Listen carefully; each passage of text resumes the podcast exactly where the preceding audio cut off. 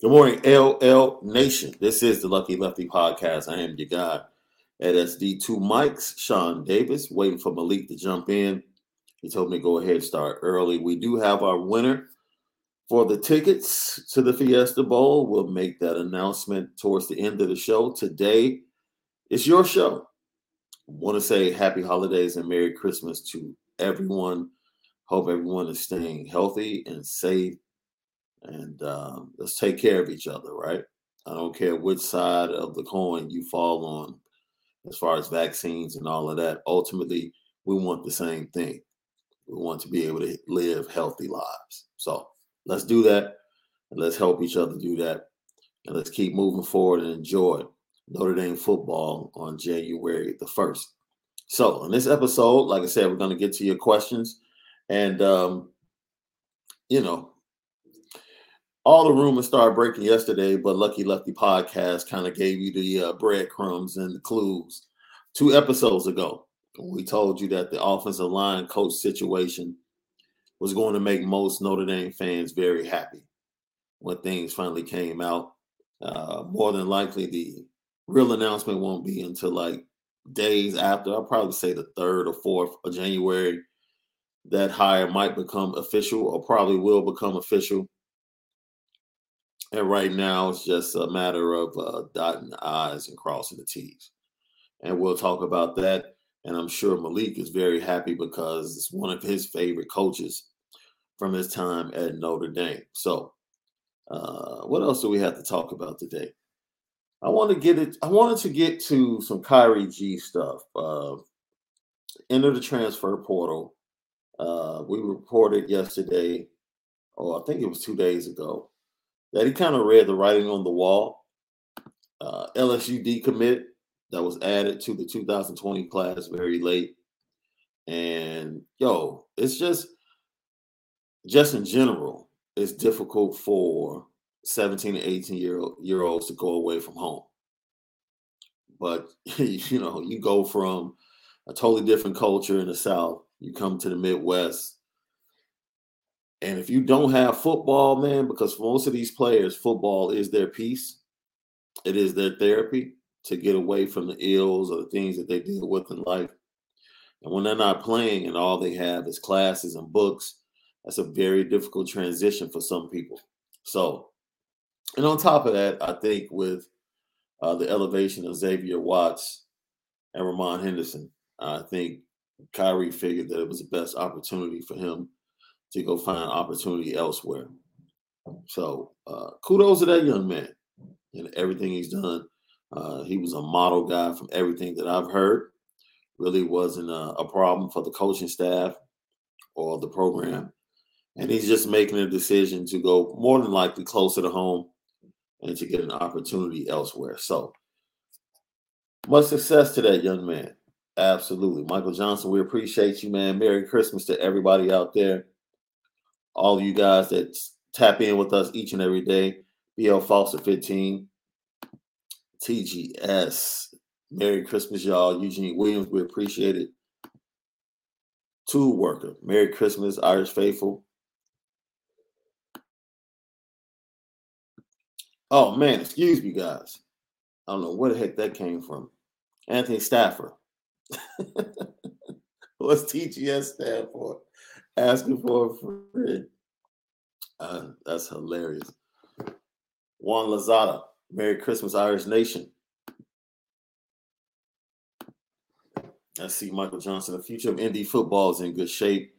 Nick will be retiring in five or six years. Dabo is falling, falling, and they might leave OSU. That's interesting because, man, I don't know what Nick Saban is taking. Man, I thought Nick Saban would probably be retiring five years ago, I thought he would be retiring in a couple of years. So I had targeted like 2023, 2024. And you know, he keeps getting stronger. The program keeps getting stronger, and he keeps attracting great coaching staffs. Great coaching staff. So, and ultimately, Dabo's probably going to be the successor there. So Alabama, even after Nick Saban leaves, that program is probably still going to be pretty decent. He's going to leave it in really good shape. So if it's five, six years before he leaves, then you tag on another two to three just because he's going to leave the cupboard full, and there you go. But at, at some point, you think you'll be able to negative recruit Alabama, right? Just based upon the fact that Nick Saban can't stay there forever. Like, there's no way Nick Saban can coach forever. And because of that, we should be able to negative recruit against Alabama. I'm sorry, guys. I'm trying to stop from sneezing on air. Give me a second. Don't you hate that, man, when a sneeze comes right to the edge and you think it's about to happen, and then all of a sudden it just goes away? I don't know what the heck is going on. I woke up. I'm good. I don't have, I know I don't have uh, COVID. So we asked you guys yesterday. Today was going to be about the one thing that you want under the Christmas tree, the one thing you want for Notre Dame football. Now, let's be realistic because we all can say, yo, we won a national championship under the Christmas tree in 2022. But give me something besides that that you would like under the Christmas tree for Notre Dame football that you want to happen in 2022. The one thing, it'd be something as simple as a linebacker coach, new wide receiver coach. Let me know who that receiver coach would be. We'll get to it. Juan Lazada says Fiesta Bowl victory. Uh, I guess that's pretty simple. Start right there with a Fiesta Bowl victory. I've been, man, I've really been digging on film. I just watched the Oklahoma State Oklahoma game. I've seen the Big 12 championship game three times. And uh, last night I dug in on the Oklahoma State Oklahoma game. Uh, Oklahoma used a lot of. I, I, I, wish I could really talk to Lincoln Riley and ask him why did you come into this game and use the two running back set more against Oklahoma State? Uh, was it for protection? Um, because their H back made a lot of big plays, and I think I, I kind of connect that H back making big plays in that game to the tight ends for Baylor that made big plays in the Big Champion Big 12 championship game. And I told you that Oklahoma State has a very cohesive defensive unit, but they're slow at the linebacker position and on the back end. And if you get Notre Dame's wide receivers and tight ends in space, they should be able to do damage. So, in my opinion, Oklahoma State's going to come out early and really try to rattle Jack Coan. Especially Kyren Williams, one of the things he did better than anything was pick up blitzes. And I really think they're going to test the young running backs, come out early, try to get the Jack Coan, rattle him, and make him unsettled. And more than likely, they feel like that's going to unsettle the entire offense. So for me, early on, quick screens, bubble screens, getting it out, to the receivers, getting my athletes swing passes, getting my athletes in space. I think that's going to be the key. And if you can, bring Tyree and Logan Diggs into the backfield, release one, and that kind of gives the linebackers a decision to make, especially if they want to play zone.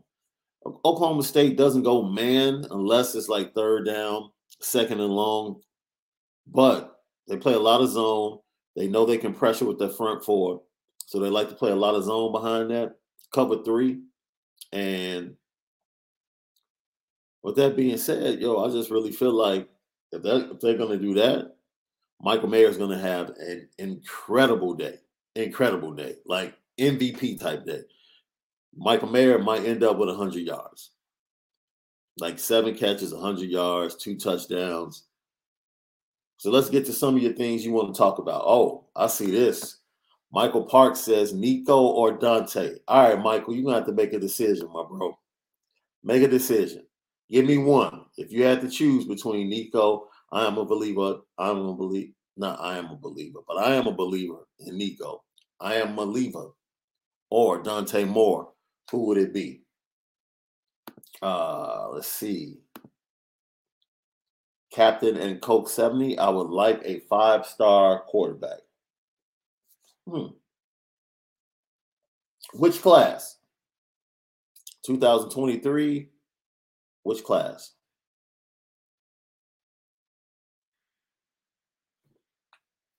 Man, you guys give me one second. What's up, bro? We back in it. I have to show you. What, what you got? And we have to end the debate right now. I don't know if you know. Oh, he got off as soon as I got on. I had to end the debate. No, I just put you in solo shot. I wanted to give you. I got yeah. you right here. You got the Mariah cookies. Got the Mariah. Hold on. We gotta get in. Gotta get into the bag. And we gotta show the difference, man. We gotta tell show. Me, tell me what you think. Have you tasted them yet?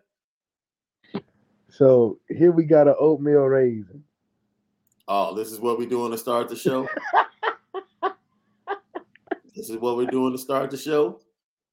And here we got a chocolate chip. Let me see that chocolate. That chocolate chip.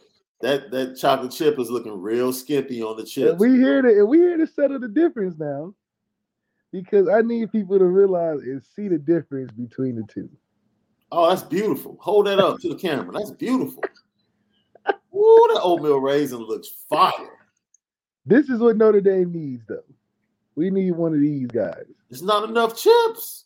Not enough chips. We don't, need that, no, we don't need that chocolate chip cookie. See, that's the that's the misconception because it's on the inside. The, the range no. the talent is on the inside. That cookie looks a little suspect, bro. that cookie looks a little suspect. That's what's up, man. Just had to show you, man. What's up, man? So of course we asked everybody LL Nation, like, yo, what would you want under the Christmas tree for Notre Dame football? Right? And I think we might get into like some uh, Christmas movies, right? Okay. Towards the end of this, we got a super chat. Matt, he's not gonna let it go, bro. I can't let Daniel go, man. Daniel maybe you can order. Maybe you can order your new PC on DoorDash and have it delivered. Hey, just make it all one stop shop because I'm tired of uh, the game's got to stop. You know, I thought it was the Grinch. It's almost Christmas time. I thought it was the Grinch that stole my DoorDash, man. So, Better Agency, he said that he wanted Nico or Dante Moore. You know, I definitely wouldn't mind getting a Nico or a Dante because then I would know that we're recruiting in the game. Yeah. You know, Which sometimes one, you just gotta. If you, you had, get, go ahead. If you had to choose right now between the two, I'm going with Dante because he's a Midwest guy, and there's gonna be a lot of cold games that you got to play. And There's something about Cali quarterbacks in that cold doesn't always uh, get a consistent win for you. So I know Dante's used to that Canada code up there in Detroit almost. So I think he'll be fit for more uh, environments. Let's see. I, you know what? I'm just gonna be contrary and just go ahead and say I'll take Nico. Okay. Look, we're not losing either way. Anthony Solomon, we appreciate the super chat. Merry Christmas to you and your family, man. Safe travels to everybody that's out there on the road or either taking planes in the next couple of days. Is it snowing out there? What's the weather like in Chicago? No, baby, we pulling grills out. It's 50. Pulling grills out. Oh man, it's a good for Christmas. Chicago. We're grilling for Christmas, my brother. Oh man, hell yeah. It's raining over here. I thought oh, it never rained in Southern California. Man, that must have been I must be in the wrong Southern California. It's rained two days straight out here. Michael Johnson said he would like Golden Tate or Steve Smith as wide receiver coach at Notre Dame. That's that NFL we looking for. We get a, uh, NFL receiver type coach. I promise you, it'll, it'll be the same effect. Oh, Golden Tate has been like, wasn't he like recently fighting somebody over his sister or something? Oh, I'm uh, I'm not referring so much to Golden Tate because Golden Tate, I think some players are better players than coaches, and I think he has more of a player personality than a coach personality. Okay. Enough said. Enough said. Look, man, this is my thing, right? Brian Denbo is if Die Hard is a Christmas movie, so is Trading Places. Love both movies. Uh Trading Places is definitely a Christmas movie. Definitely definitely a Christmas movie. Because how do you enjoy it not? Yeah, you can't enjoy it if it's not. I understand the debate with Die Hard, right? Because it's really an action thriller movie that just happened to be based in a timeline surrounded by Christmas. The Yeah. theme is not Christmas based. No. So people want to argue back and forth that it's not a Christmas movie. But, I mean, I, I doesn't bother me either way. Yeah, this is the time when you're watching all the good movies anyway, so it'll, it'll come down the list. Let's see. Steve Patron says great success for Coach Freeman going forward. Patience is a virtue with our new head coach. I think you Yeah, kind of let's just keep that in mind. yeah, you talked about that. We need to pump the brakes and realize I've talked to a lot of people offline and they are really putting a lot on this first game next year. And it's like, Yeah. Whoa. Like, dude, first of all, Ohio State is is a good team. ve- it's very formidable. We're not talking. That was one of the teams that got the 15, 16, 17 five stars. Yeah. That was one of those teams. and there's Fact. only three teams in the country that are like that. Like let's Fact. just let's just keep it realistic for a second. I don't even know if we got more than six on the roster from the first year recruiting. Right. So let us let us get halfway in five stars before we start talking about disappointing first games. I mean, good grief, they're still there. Yeah. Uh, let's see. B Hart 1074, top three recruiting class in 23. That's that's doable.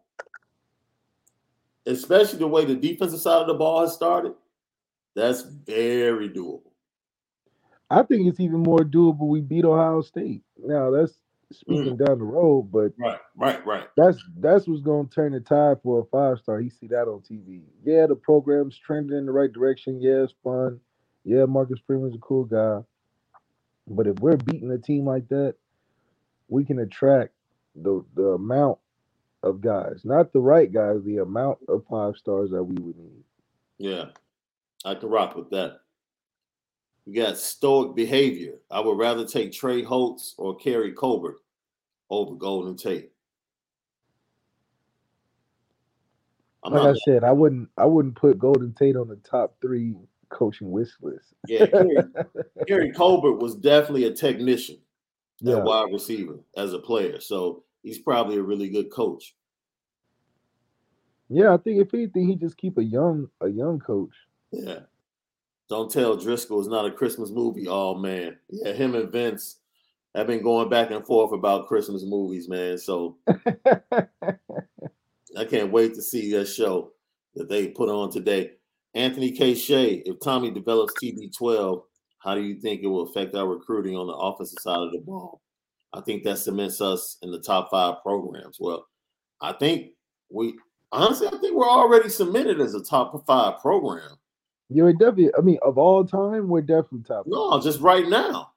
Oh yeah, right now we're top five. I think that the graphic showed it as well. I mean, for having one five star and being having talent that's ranked amongst the 15, 16, 17 five star teams, and to be right underneath them without that, Yeah, it shows that we really got a, a program that's strong and consistent.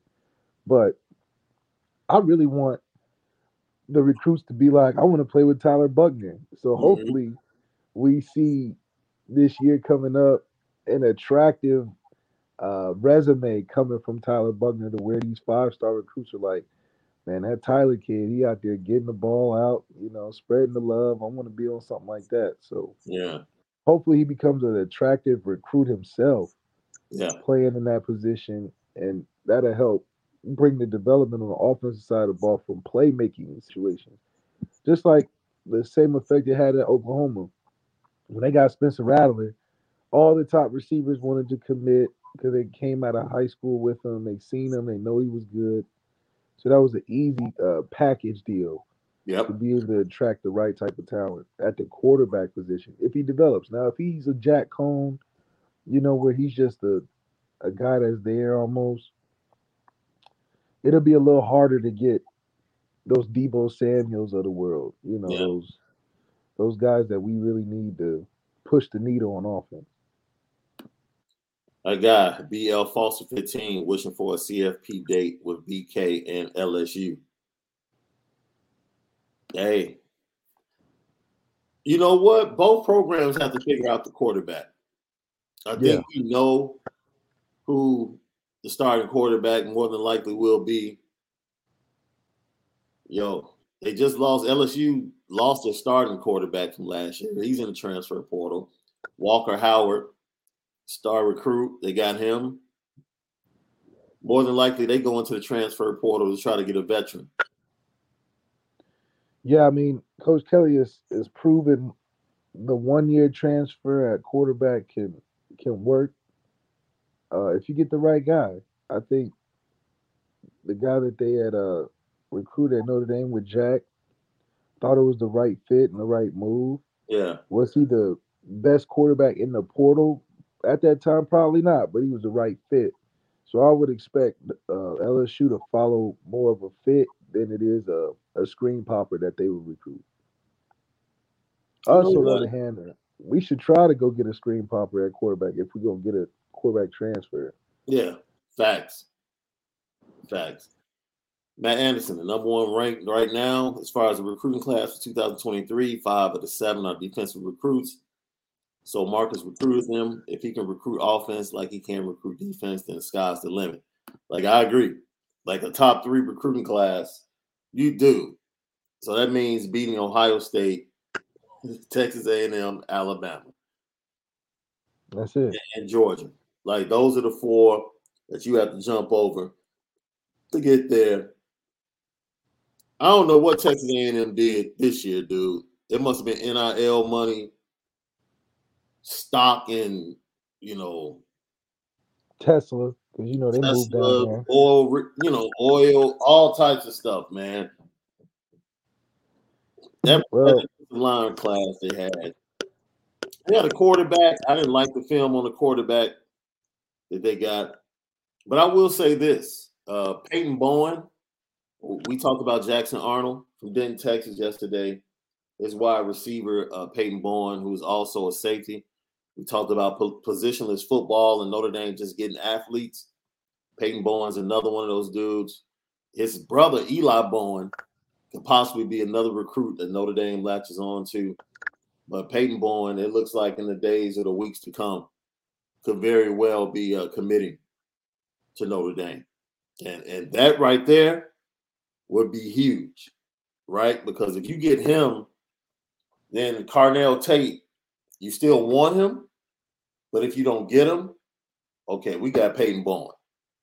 If we don't get Carnell Tate, then we can get Malik Elzy. And we can go get some of these other kids. Now, because like you said, it's about going out and getting athletes and screen poppers. That's what it's about. Because in high school, everybody plays two way.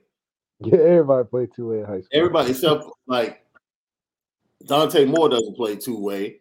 Nico doesn't play two way, but heck, we got three quarterbacks on our roster that play linebacker just out of the 2022 class. Yeah, so I mean that's that's high school football for most kids. Uh, Omar Austin, we appreciate the super chat. Don't forget, guys, subscribe, share, like, let everybody know we spend a different Lucky Lefty podcast. You can also subscribe to us on Apple Podcasts. Just put in the search A2S Network and you'll see Lucky Lucky Podcast pop up. That's A2S Network to get to us on Apple Podcasts. Thanks for all the great content, guys. Merry Christmas, LL Nation. Go Irish. Yeah, so we're we haven't gotten to the meat and the reason why we came on today. We wanted to get to your questions first so we can really dig deep into it and so I can see, you know, my dude I can see the smile on his face. Uh, let's see. Matt D. Carnell Tate is the number one receiver in the 20, 2023 class. Go, gotta get him. Nah, no, you don't. No, we don't. You don't have to get him. And dude, look, you don't have to get him. There's too many screen poppers in this wide receiver class to feel like we got to get this dude. And if we don't get this dude this early on, then it's a failure. No, it's not. It's not. To me, the most important thing going into the off season is retaining the wide receivers you have. Yeah. Keeping Deion Colzie and keeping Lorenzo Styles. That that's to me, that's part of the 2023 class. Like Because that's a that's a foundation piece, right? there. Absolutely. that in the room. Absolutely. If you lose Carnell Tate, all right, cool. Go get the number two receiver. Go get the number three receiver. Go get the number four. It's a bunch of Because screen. they all good for real. a bunch of screen poppers at that position in the 2023 class. So I'm not sweat. I'm not like I'm not like everybody else. I'm not sweating Carnell Tate like that. Yeah, I'm definitely not sweating it only because it's like it's similar to the receiver class of this last year. You had Jaylen Waddle, you had all Yeah. DeVonta Smith. So you got guys that you can use in different fits, but multiple guys can fit. Carnell Tate is an obvious choice, but you look down that list, Yeah, I think we'll be pretty comfortable with it, anything in that top 10 from this class moving forward. yeah. I agree with you, Matt. Yeah, all the oil money went to that recruiting class at Texas A&M, and uh, I agree with you, Michael. Michael Rudiker. We definitely have a good shot at Carnell Tate. We definitely have a good shot at Carnell Tate. So uh, I see somebody else. Let me get to this one right here. Uh,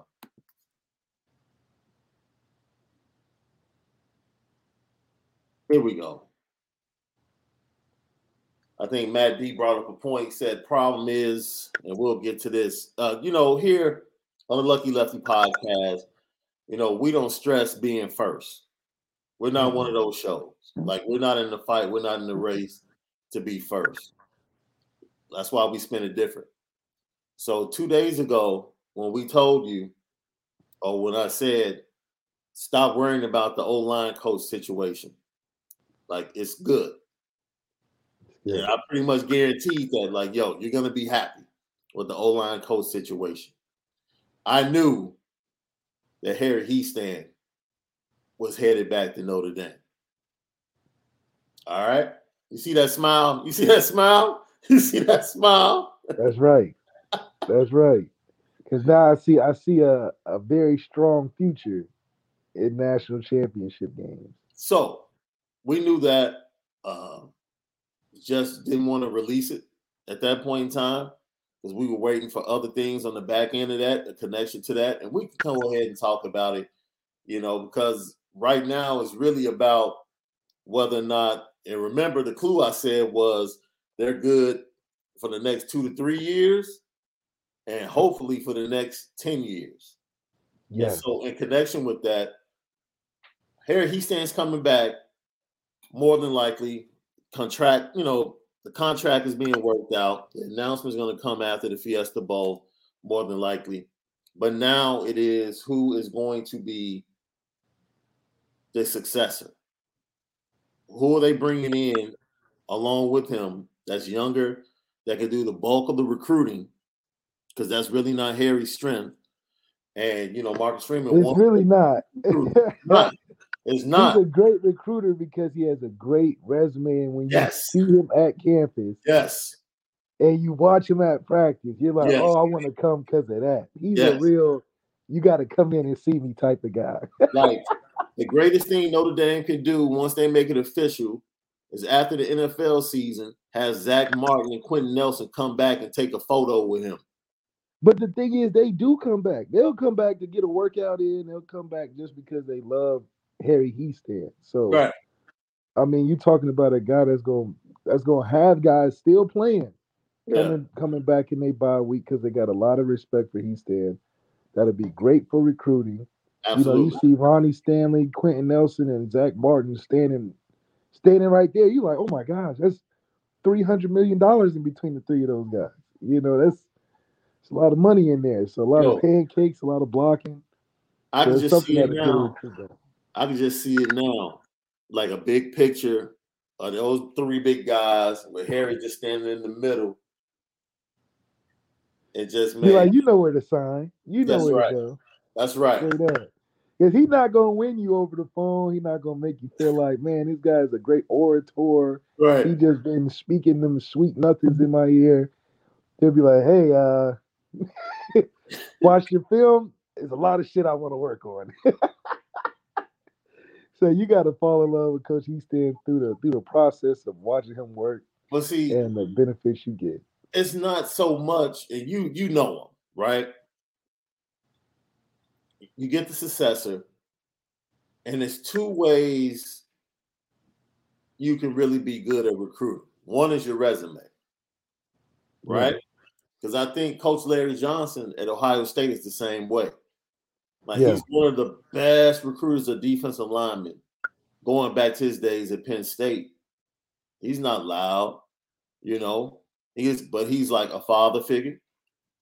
He has a long list of D linemen going high in the draft from Penn State and mm-hmm. Ohio State, and he rests on that. And he's gonna talk to you and tell you, plain and simple, this is what I'm gonna do to you. He's not about to call you every day. He's not about to be. And Harry's that type of dude. Like I'm not about to call you.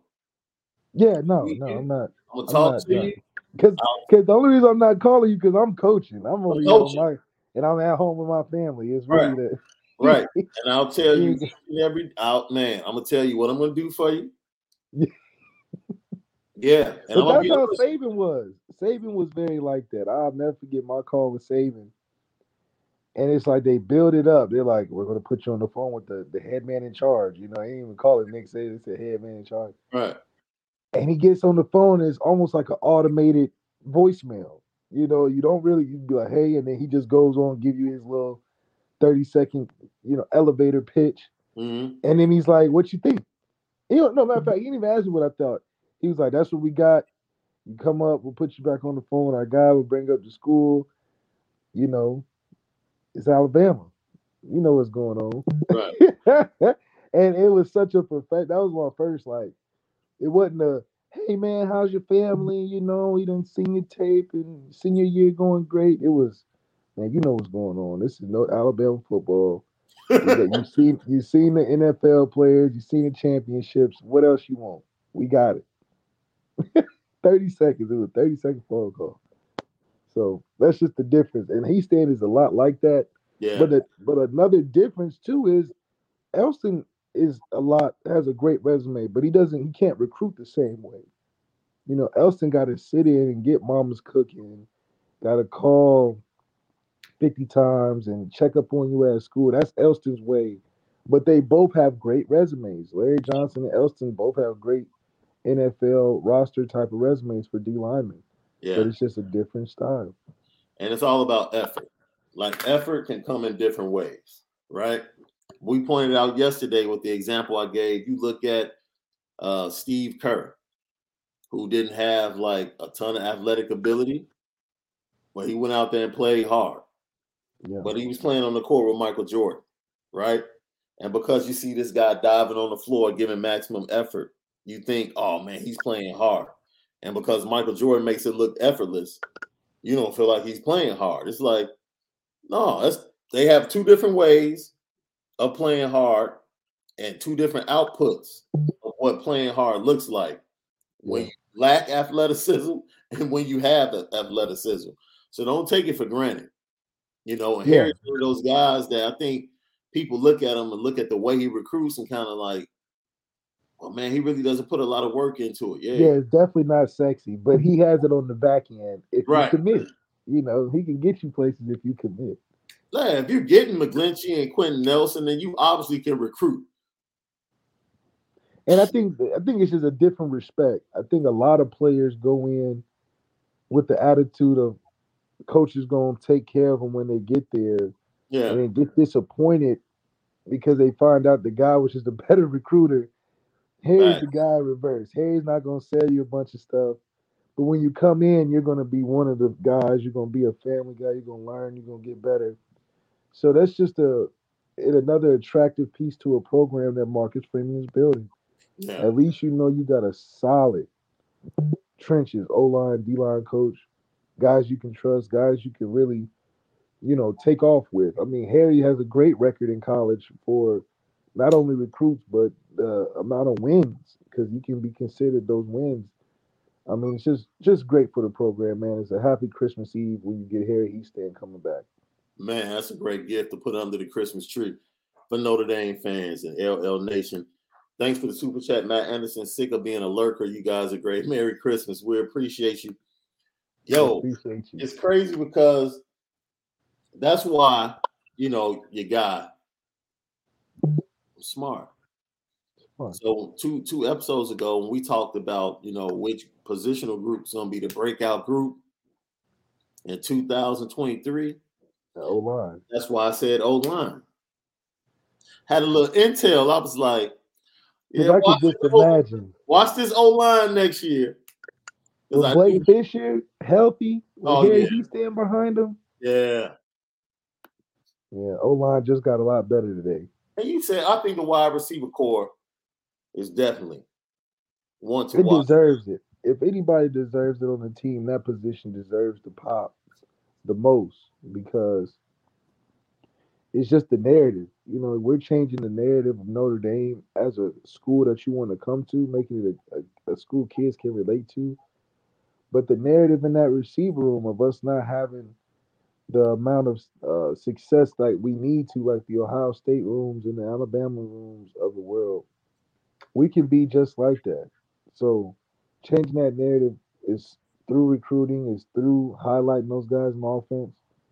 But the trigger man's got to be up to up to par as well. So hopefully we get to see that arm that Marcus Freeman keeps talking about, Tyler Buchner, Yeah. moving forward. You know, moving forward. And it's funny because you can go to I uh, Irish Breakdown, you can go to the message board, and uh, Bryan Driskell has a very nice breakdown and great intel on really how things came to uh to be. And um, it was funny because he said, according to his sources, that uh, in the middle of the season, Harry Hiestand was asked to come and help Yeah. And flat out said no. And the moment Brian Kelly left, Harry Hiestand called Notre Dame and said, "Yo, I want to come back." That's that's that that says it all. Like that literally says it all. That's right. Because Coach Coach Coach Kelly's really a hater for real. He ain't gonna give no he ain't giving no real love to Hiestand like he deserves. And it's just, you know, it's off putting because Coach Kelly was never really tapped in to what Hiestand was doing. So whenever Coach Kelly would start yelling, it'd just be off putting because it just it's like, man, you done missed that boat. We didn't either talked about it or went Yeah. over it. Or we wanted to do something different here. You just you just coming in crashing the party. So definitely uh can appreciate Hiestand knowing what's he what he wants to be around. but man, you know, when you get authenticity back into the building, you get a better culture that that comes out of it. And I think he's stand coming back on his own will after the things happened at school how they did just shows that he even knew that the environment was getting better when Coach Kelly left.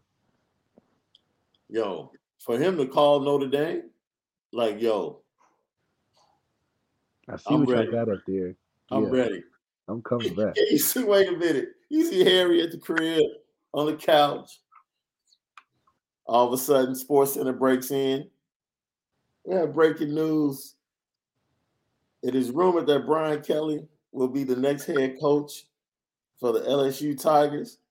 Harry sits up like, Yeah, yeah. He had you know he got the TV dinner. You know he got the TV dinner. He got to move the TV dinner to Right. the side. He's like, hold on, he's turn the, the big tray. remote up. Got the Yeah, tray the sitting in front of him. had the tray sitting in front of him. Had to turn that big remote up. Right, That master remote, the master remote, go all over Right. the house. right. He said I had to hear it a little closer. He said, let me get on my phone. Had to had to pull the extension cord out, get the dialing up. Yeah, I, I already know. I already know. Boy, he had the rotor the rotor phone like The rotophone is damn near the back phone, you know. He calls right. in to the office like, "Yo, is it real? Connect me to connect me to Connect me to Freeman. Give, Right. give, give me to the front desk. Give me give me Swarbrick right now. Give me Freeman and Swarbrick on the on the conference call. And it's cool because he uh he was the O line coach when Tommy was a quarterback. So I can really see a, a connection there in terms of being on the same page. Yeah, And Hiestand really helping Tommy. You know, Right. I think if anything, he stands at that age in coaching where he can really be a great assistant to a Tommy Reese, to that staff there that he's got some some years on, and just bringing all things together, especially when things get out of whack. You go right down the hallway to one of the greatest references you can have with Harry Hiestand on how to on how to bring it all back together.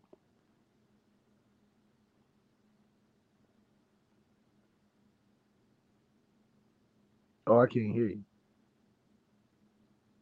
That's my fault.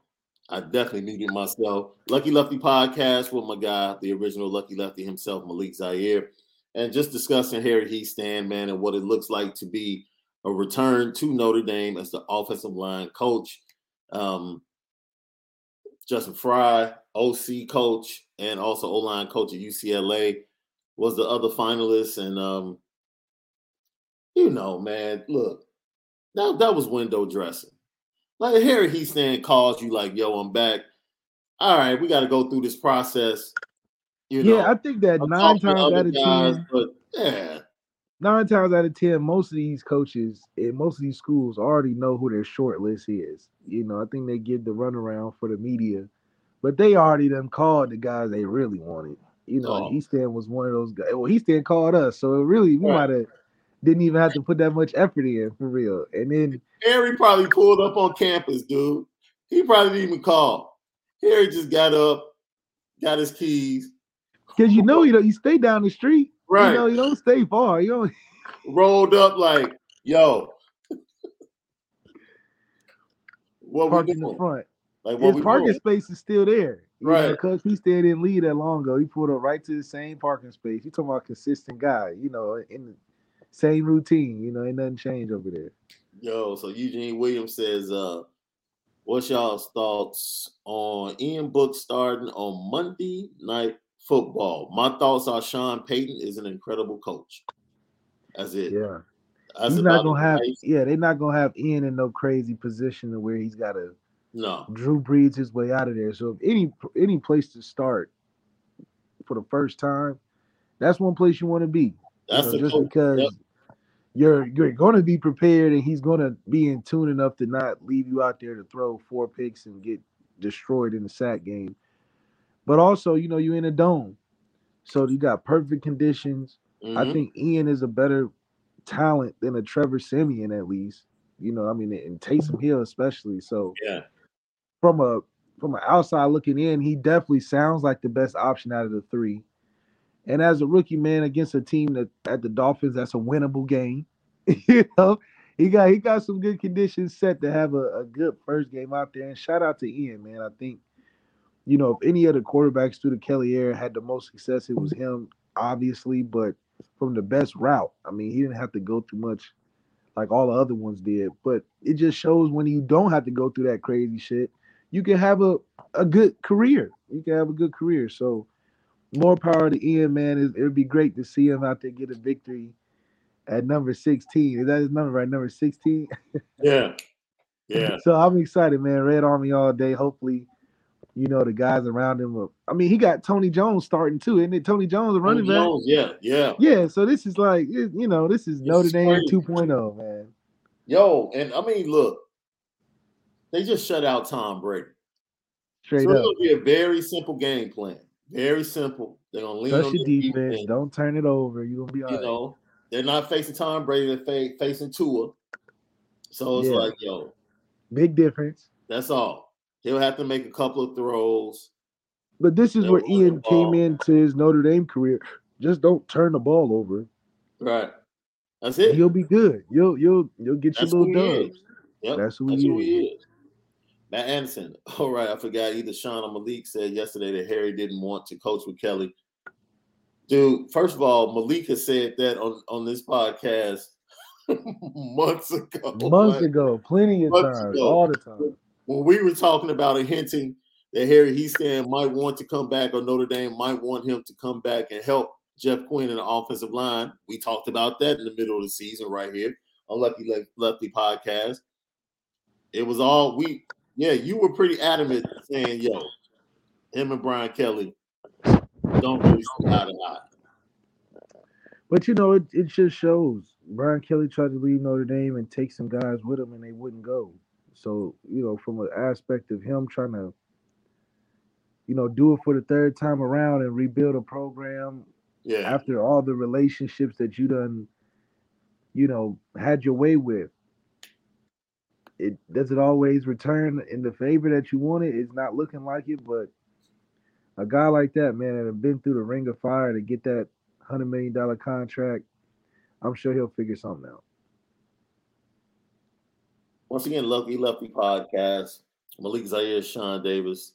We're talking about the return of Harry Hiestand to the Notre Dame program. Looks to be imminent. Working on contract details. Now, on the back end of this, the other breadcrumb we discussed is it is being reported that Notre Dame would love and like to have former Notre Dame offensive lineman Chris Watt come in, work as an analyst, work as another coach, and to pretty much be the successor for Harry Hiestand once he's done. Because I don't see Harry wanting to do this for another five, six, seven years. Hey, he might want to. Hey, if that's what he wants to do, I'm all for it. But they want that contingency plan in place when Harry does decide to hang it up. So I think that is something that's right now, I would probably say it's about 50 50. You know, I don't know if that's the move that Chris Watt must wants to make for his career, if he has better opportunities out there. But if you get both of them in the building, because this talent on the offensive line, there is plenty of young talent on the Notre Dame offensive line and coming in 100%. this class. One hundred percent. You Yeah. know, you that pipeline is still flowing from Harry being there. Facts. So I really do think that it'll be a great uh transition of guard if Chris Watt can come and get his feet wet and and really take in that and embody that Harry personality and coaching, learn the tricks of the trade so it can be a smooth transition of power almost. Because like you said, I doubt he said he wants to do this Yeah, 10 years down the road, but yeah, being able to install himself into a former player that would, yeah. was right on the money just as how he coached it. I mean, you couldn't you couldn't make a better movie script, right? So hopefully we do get Chris Watt. I think it'd be a great career booster Mhm. to have your former head uh, your former offensive line coach kind of instruct you on how to really do it the the right way and give you little tips. You can add your little flavor to it. So uh, it's a real feel good story. But I know the happiest guy in the room has got to be Marcus Freeman, Man, knowing that he has a security blanket at that position. You know, we know if any everything else fails, we know the O line is going to be uh, better than average going in each game. yo, so another piece of intel that Bryan Driskell dropped on the message board over Irish Breakdown is that uh when Marcus Freeman got the job, he walked straight down the hallway and told Jeff Quinn, like, yeah, it's a wrap, bro. Straight up. That's what his first. Straight up. You gotta get the hell up out of here. And that's exactly why I said that he I think you're on mute. oh, can you hear me now? Yeah, I got you. I said that's why he's not gonna have any second thought about getting rid of Del Alexander if he's not doing his job. Right. I think Marcus Freeman, if anything, is gonna make a decision. And he's not gonna make it too late. You know, Coach Right. Kelly uh, fortunately got the opportunity to make a decision too late and fire the whole staff, but that doesn't usually happen, right? Right. Marcus Freeman's gonna get on the fire early, and he and he just showed. I'm not surprised by the story because I would have did the same thing. I'm like, look, all that spring technique Right. that that we got lost in translation somehow. We got to get that up out of here, man. Get it up out of here. Like that's the last connection to BK up in this piece that we don't want around. When I was- when I heard that, I was like, "Yo, that's wild." Like, it yeah, is, but it's not because that's a that's a position that wasn't being held accountable at the end of the day. Nobody had a direct answer for why it wasn't working. We had a bunch of runaround and nobody taking responsibility saying, Hey, I need to do my job better, right? And So on that top kinda- of that, Tommy probably seconded. Yeah, Tommy was probably standing behind his shoulder, like, Yeah, man, you yeah, I'm glad you did that, coach. Tommy, Tommy was the concierge on that bad fella. Like, Cause Yeah. he actually ported Marcus Freeman which room it was down the hall because he didn't really get the yeah he said he two oh one. He's right there. He's He right just got back in there from lunch. right now. He just got done eating. He go in there right now, catch him before the meeting, so we ain't got to worry. Oh man. So yo, how do you think this goes, right? Because you know how Harry is, right? You've been in practice with Harry Hiestand. You know how Harry is, dude. Like he's just different. He just coaches different, man. Like if you got thin skin, don't even come to practice. So I- what do you think? You, the first time they're in practice and Marcus Freeman experiences Harry Hiestand and the way he coaches.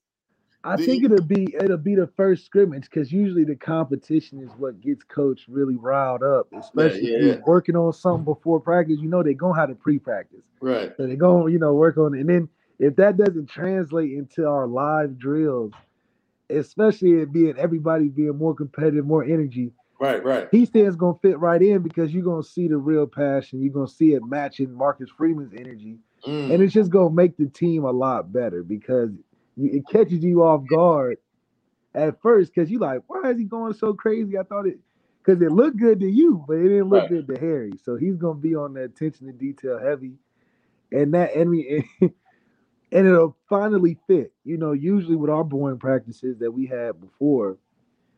Coach, Hiestand yelling and looked out of place. He like, man, this guy is crazy. Get this man out of here.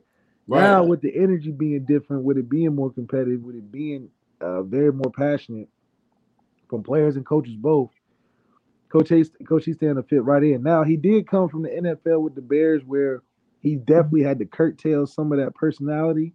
So maybe he's grown since the last time I've I've been around him, but I doubt it, man. That guy's very very serious about his guys, and he's dedicated to making them better uh, through hella high water for sure. I still think the first time is gonna get like a, a eyebrow raise from Marcus Freeman. Like, oh, This why we brought him back. this okay, Yeah. okay. I heard the stories, but all See, a right. guy like Cain Madden, I don't know if he can survive that type of that coaching. No. you know, I can't. don't think. I don't Yo. think. I think that's it's a good and bad because Cain gonna see what real coaching is like, and the expectations gonna be there. So it ain't gonna be no. Oh, you need to do better. You know, you either get better or you get lost. It's one of the two where he stands. that cat Harry might actually talk to the head coach now. Because if you watch games, Harry will be all the way at the other end, away from Brian Because he wouldn't want to talk to Brian because he wouldn't have Brian wouldn't have no help or no positive. Coach Kelly just turn and just start yelling. Oh, what are they doing? What are they blocking? So, you know, Coach, he's gonna take that very serious. Don't be yelling at his guys, man. Only he can yell at his guys. So So like these are my guys. yeah, don't be yelling at his guys like that. So, but you know, Coach, he said real respectful man. He never got out of uh ever got out of line with Coach. He just like, look, we just gotta do what Coach want to do, which is always a good guy to work with. Yo, that's the coach. That's the coach I love. I had coaches like that coming up. Like, yo, scream at me.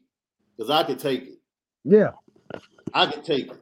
Well, Like, you have to take it. Scream at me. If you want to give me a, a nickname, go ahead, give me the nickname. You don't you only got once to tell me. You Yeah. don't have to tell me ever again. And I don't think any of the linemen ever got upset at him talking to them. You know, Yeah. because they because they knew he was yelling for a good reason 95% of the time. And that whatever it was, it was something serious that could really help him. You know, I think that's the difference between, you know, some Oh, we just lost my guy. So basically, he was talking about um, the difference.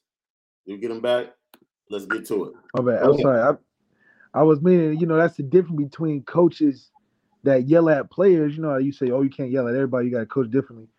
Yeah, if you ain't talking about the right thing, you know, Right. Hiestand is only going to yell at you about something from a technique or from an effort standpoint where you wouldn't get offended because it's like, yeah, that's on me. Right. You know, some coaches get too into it and start talking about mamas and how you was brought up and all type of cra You know, they get too deep. He stands a very professional cursor outer. You know, he gonna curse you out on a He's a professional. proper. He's a proper cursor. yeah, he's a proper cursor where you you like, damn, it's harsh, but I get it though. You know, I Right. get it. it's really, it's some it's some curses from your parents that come out of love, but you like, dang, I, and I didn't mean to disappoint you. You know, it's one of them right. curses. Let's get this super chat, man. Patrick Giswelli, we appreciate you. Much love. Merry Christmas to you and yours. A little off topic, but how does a game plan get put together during the week? How many plays are actually scripted? Um, I guess let's go. Let's go for regular season because I'm, I'm assuming he says week to week. Let's just stick within the season, regular season, not the bowl.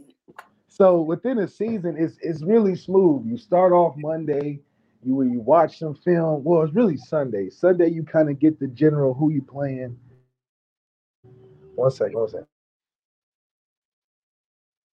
So generally, it starts off Monday.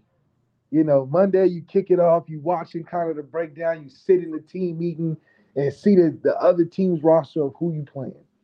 Get a general feel. You usually watch, you know, maybe one or two games in your team meeting in your position room kind of breaking down what the best players are, what do they like to do, that sort of thing. So Monday right. is pretty smooth.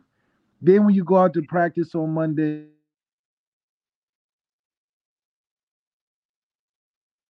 think you're on mute. Can you hear me? Yeah, I got you. Okay, so then uh so then because Sunday you watch the film, Monday when you go out to practice, you're just doing your basic. Can you hear me? Yeah. Okay, okay. So Monday when you get out to practice, you're just doing your basic uh your, your, your first down, second down. So you go in, you do your first down, second down plays. This is where you get some of the scripting going. What's the big plays I like? What's some of the, the runs that I like? Just early base stuff. Then the next day on Tuesday, you get a little bit more into detail. You start focusing on your blitz pickup and and and some of the different uh, sub packages on third down that you'll be facing. So blitz pickup, third down is on Tuesday. Mm. Kind of because you got to start it early enough in the week to get some more reps at it. Right. On Wednesday, it's a working Wednesday. Now we're installing the full growth of the game plan. You're really cleaning up the first down, second down. You got your first five of the 10 plays scripted or what you want to come out with. You you know now you're starting to pick different players and scout different players that you want.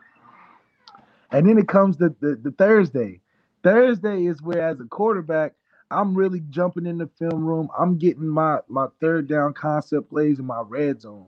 So now we're working on the red zone. That's always the one of the best things to work on throughout the week because now attention to details is very crucial. You got to focus.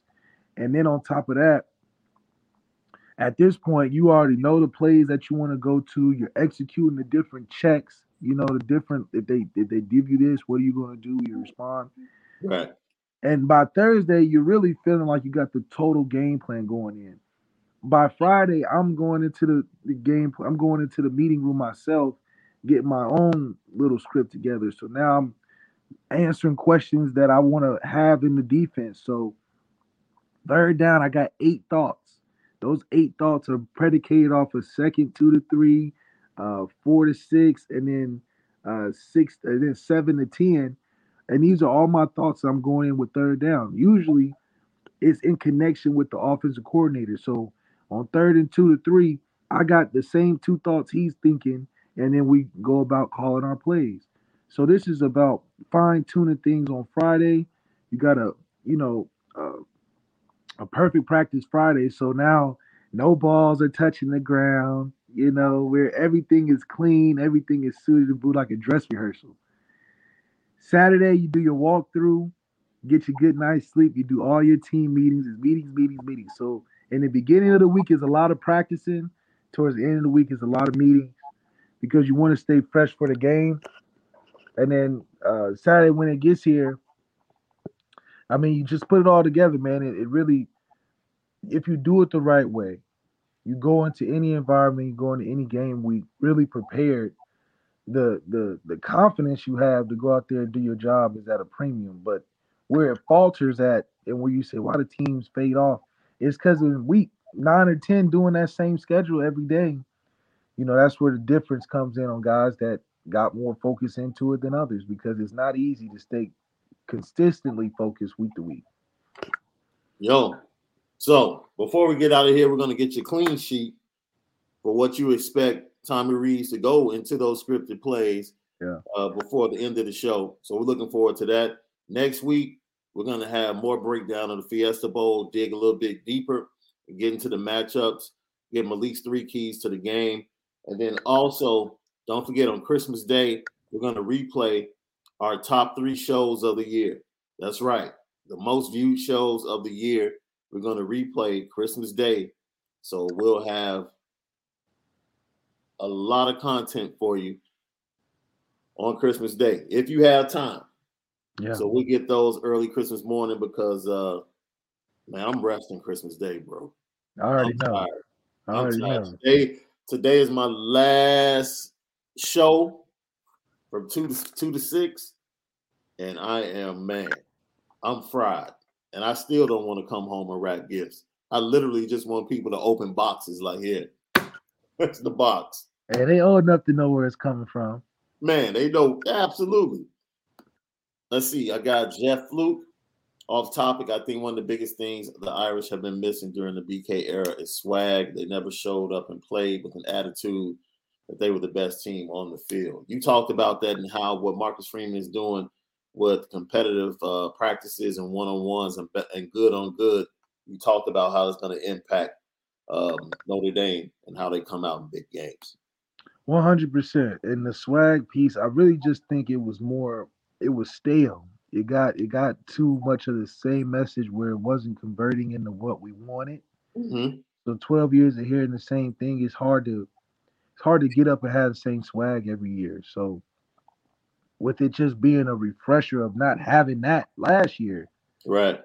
I think it just would turn up the total team morale and team spirit just because it's it's just different, you know, and I think that's hopefully we can take advantage of this this rejuvenation of our team energy Yeah. in the early first three or four years and get a championship because after that period, it's hard to keep same intensity up uh, as you creeping into year five, six, seven. So I think that's kind of what happened with Coach Kelly. You know, that 2012, 13, 14 years, that was a, you know, that was early enough. That was that crossover point to where you do it or you don't do it. Damn it. You know, you do it and you win, uh, make a dynasty out of it, or if you don't win, you be in this playoff purgatory we've been in for so long. And so Right. 2012 was that turning point for Coach Kelly at that time. And then after that, the years after, it just became more agonizing and more more dull. You know, even when we went undefeated in the regular season, it wasn't the same excitement as it was in 2012 or even 2015. You know, so it just shows that you can get. I know many people don't say this, but you can get bored with winning. And I think that's something that's rare because you don't get to see 12 years of a head coach no more like that. But 12 years of winning and not coming with championships, it kind of got old for the staff. See, Matt D says, weren't there stories that Eichenberg got his feelings hurt by Harry more than once? Dude, it wasn't just Eichenberg. There's some dudes in the NFL that got their feelings hurt by Harry Hiestand. And it was feelings on a on a it wasn't like a oh, you talked about me. It was like, dang, I thought I was a better player than what I was. you like, damn, was I, I I really was a five star in high school, or he making me seem like I'm just starting out. Like, I Yeah. yeah. know. Yeah. You know, I see uh, we have a couple of questions about Del Alexander. Look, I'm going to say this once again. We've been very adamant. Del Alexander is basically being interviewed the entire month of December. Yeah. During the practices, he's being observed. He's being observed on what he does with the recruits in 2023. Everybody loves him on the staff. Tommy loves him. Marcus loves him. And that's it. And this is my thing, man. We got to relax. Right? Because if Marcus Freeman is the one pulling the trigger and agreeing to Harry Hiestand, then you got to give him some leeway if he does decide to bring Del Alexander back. That's Either right. you trust him or you don't. That's right. I'm not And I about to sit here, know, I'm not about to sit here and audit every decision that Marcus Freeman makes. All that matters to me is the output. right. That's it. I think we all made a general consensus on Quinn. I think it's different than a Del because Del was more of a more of a it kind of just a fire just started. Quinn, the house was burning, so that was the easy way to put that one out. He said, "Oh, that's an easy change to make." With Del, is more uncertain because we've never had so much focus on the receiver position in years. So it's really not so much Del; it's just an indictment on the the narrative of the position for so long. Yeah. That now in this refresh, we like, you know what? We do need to look at that receiver room a little harder. Right. We so used to saying, "Oh, we can't score points." That's because of the the offensive coordinator, because of the coach, because that's the style, because of all these reasons. But when we start clearing away all those big things and start really looking at it, Marcus Freeman saw it from the jump. He's like, you know what? That receiver room, that's been a common denominator that people have been talking about. Right. And I think it's bigger than just the Del thing. This is just looking That's- at our offensive production, you know. That's all we've been saying. People are so focused, man. Stop falling for, you know, Brian Kelly. The Brian Kelly era always gave you scapegoats. Yeah. Always. To steer everything away from him. Always gave you scapegoats. All the time. Jeff Quinn, scapegoat. Easy. L. Alexander, scapegoat. The strength and conditioning staff, straight uh, scapegoat. Yeah. It's like, yo, hey, my man, you were not the recruiter you needed to be as the head coach, and you didn't set the tone you needed to set. Well, that's that. You didn't lead properly. So now Marcus Freeman is giving Del Alexander an opportunity under his atmosphere to see if he can live up to that and his expectations. If he can, cool. If he can't, like you said, he'll tell him and we're going to move on. But if he decides to keep Del Alexander on, relax. Yeah. Relax. Wait a minute. Because the last I checked, he recruited Lorenzo Styles Jr., right? That's what I'm saying. It, it- we still Wait. got we still got dynamic guys. It's Was not like Lorenzo was Lorenzo ready to play when he got his opportunity as a should have been playing. That's the thing. Should have been. And he wasn't playing. His reason for not playing had nothing to do with Del Alexander. Had nothing to do with Del. Nothing. Del, like you gotta let me let the dogs out, man. So I understand, man. We and then what people don't want to just go ahead and admit is like if you're gonna blame Del, then you got to point to Tommy too. And that's what we talked about. I was that quarterback room, that quarterback room has been suspect too. and that's exactly why I was saying this is a bigger indictment on the the, the offensive coordinator because there's no way you can sit there and blame the receiver room. That's a dependent position, Right. and the quarterback coach is also also the offensive coordinator. You can't Mhm. tell me them two ain't talking every day about what they're trying to do with the receiver and the quarterback. Right. So yeah, if Del's not doing his job, he's got some help on not doing it. he ain't unless he in there being super combative with Tommy. Right. If that was the case, he would be gone like Jeff Quinn. I don't think it's some. I think Marcus Freeman has to be careful of just outing Del because that's outing Tommy at Right. the same time because it, it'll just fall right down the, the stem if you get a don't wanna talk superstar. Right. Yeah, if you get a superstar receiver coach, you know, like we've been asking for, and we still not putting up points, then it's gonna fall right on Tommy. So I think Marcus Freeman's just trying to make the right move and not move too hastily because that's literally like taking the card out of the stack of the house, the house of cards. You know, you don't want to move the wrong piece and the whole thing falls down. So Right. there's got to be a, a real evaluation, which is going to take time. We got time. And I think this first game, with them being able to do their own thing, getting ready for this one, and then getting through the spring and summer, is enough time for Marcus Freeman to really make that right move. And you really get to see his coaching chops when you're doing competition one on one. Converting players. Now you can say, yo, why are the receivers struggling getting off press? Yeah. Cause cause I know we I know we just switched him over, but he played in high school. Right.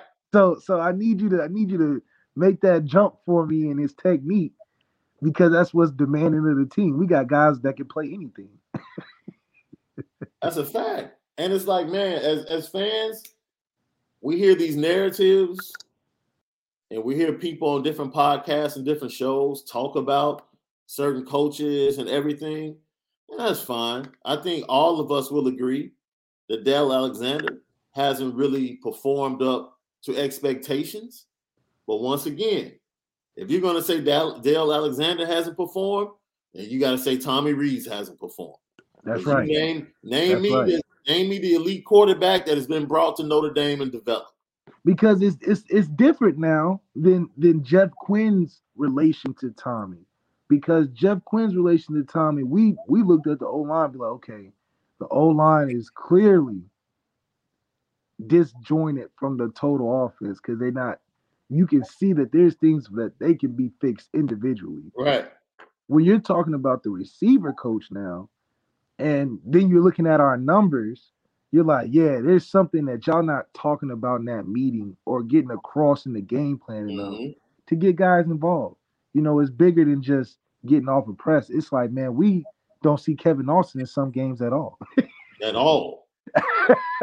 and, and we all know watching that he need to be catching the ball about six, seven times a game. Easily. Easily, easily. Because that because that can be done. Right. And when you're looking at the offense, you're seeing nothing but Kyren catching passes and running the ball. You're like, wait a minute. I know he's great, but we got some receivers that can catch that thing too. Kyren Right. should be catching all the, the football. So it's something where you can't really out him, but you are going to be able to evaluate with this style of practice, with how Marcus Freeman is doing things. And you know, the one of the things that's best about Marcus Freeman, he's from Dayton, so his managing skills are top tier. You know, he's gonna give him the right, he gonna give him the right, you know, looks and Just had to squeeze that in there, didn't you? Just had to squeeze that dating thing in there. You know, we had think about it. We had the NCR National Cash Register. You know, these are big companies. GM came out of Dayton. So just imagine the management level skills you gotta have, hire and fire skills you gotta have, being being from a city like that. So Marcus Freeman is is more than just a football coach, man. This man is a is a life manager. So he's built for it. He built for it. Come And we've been talking about it the last week. Look, there is a symmetry ever since losing CJ to USC late, like the night before signing day. There's a symmetry between the quarterback room and the wide receiver room. Okay, this is not hard. This is not hard. The best wide receivers go where the best quarterbacks are. That's it. That's it. And every receiver, every quarterback has a best friend receiver on the team. Any tandem Absolutely. you've seen in college, they've been sort of good friends on and off the field. Like Yes. Baker Mayfield, great relationship with CeeDee Lamb, right? You got CJ Stroud. I know he's kicking it with all his boys at Ohio State. I know Bryce Young talk about his receivers all the time. Call them by their first name. Talking about John when it's really Metchie you right. he called him John.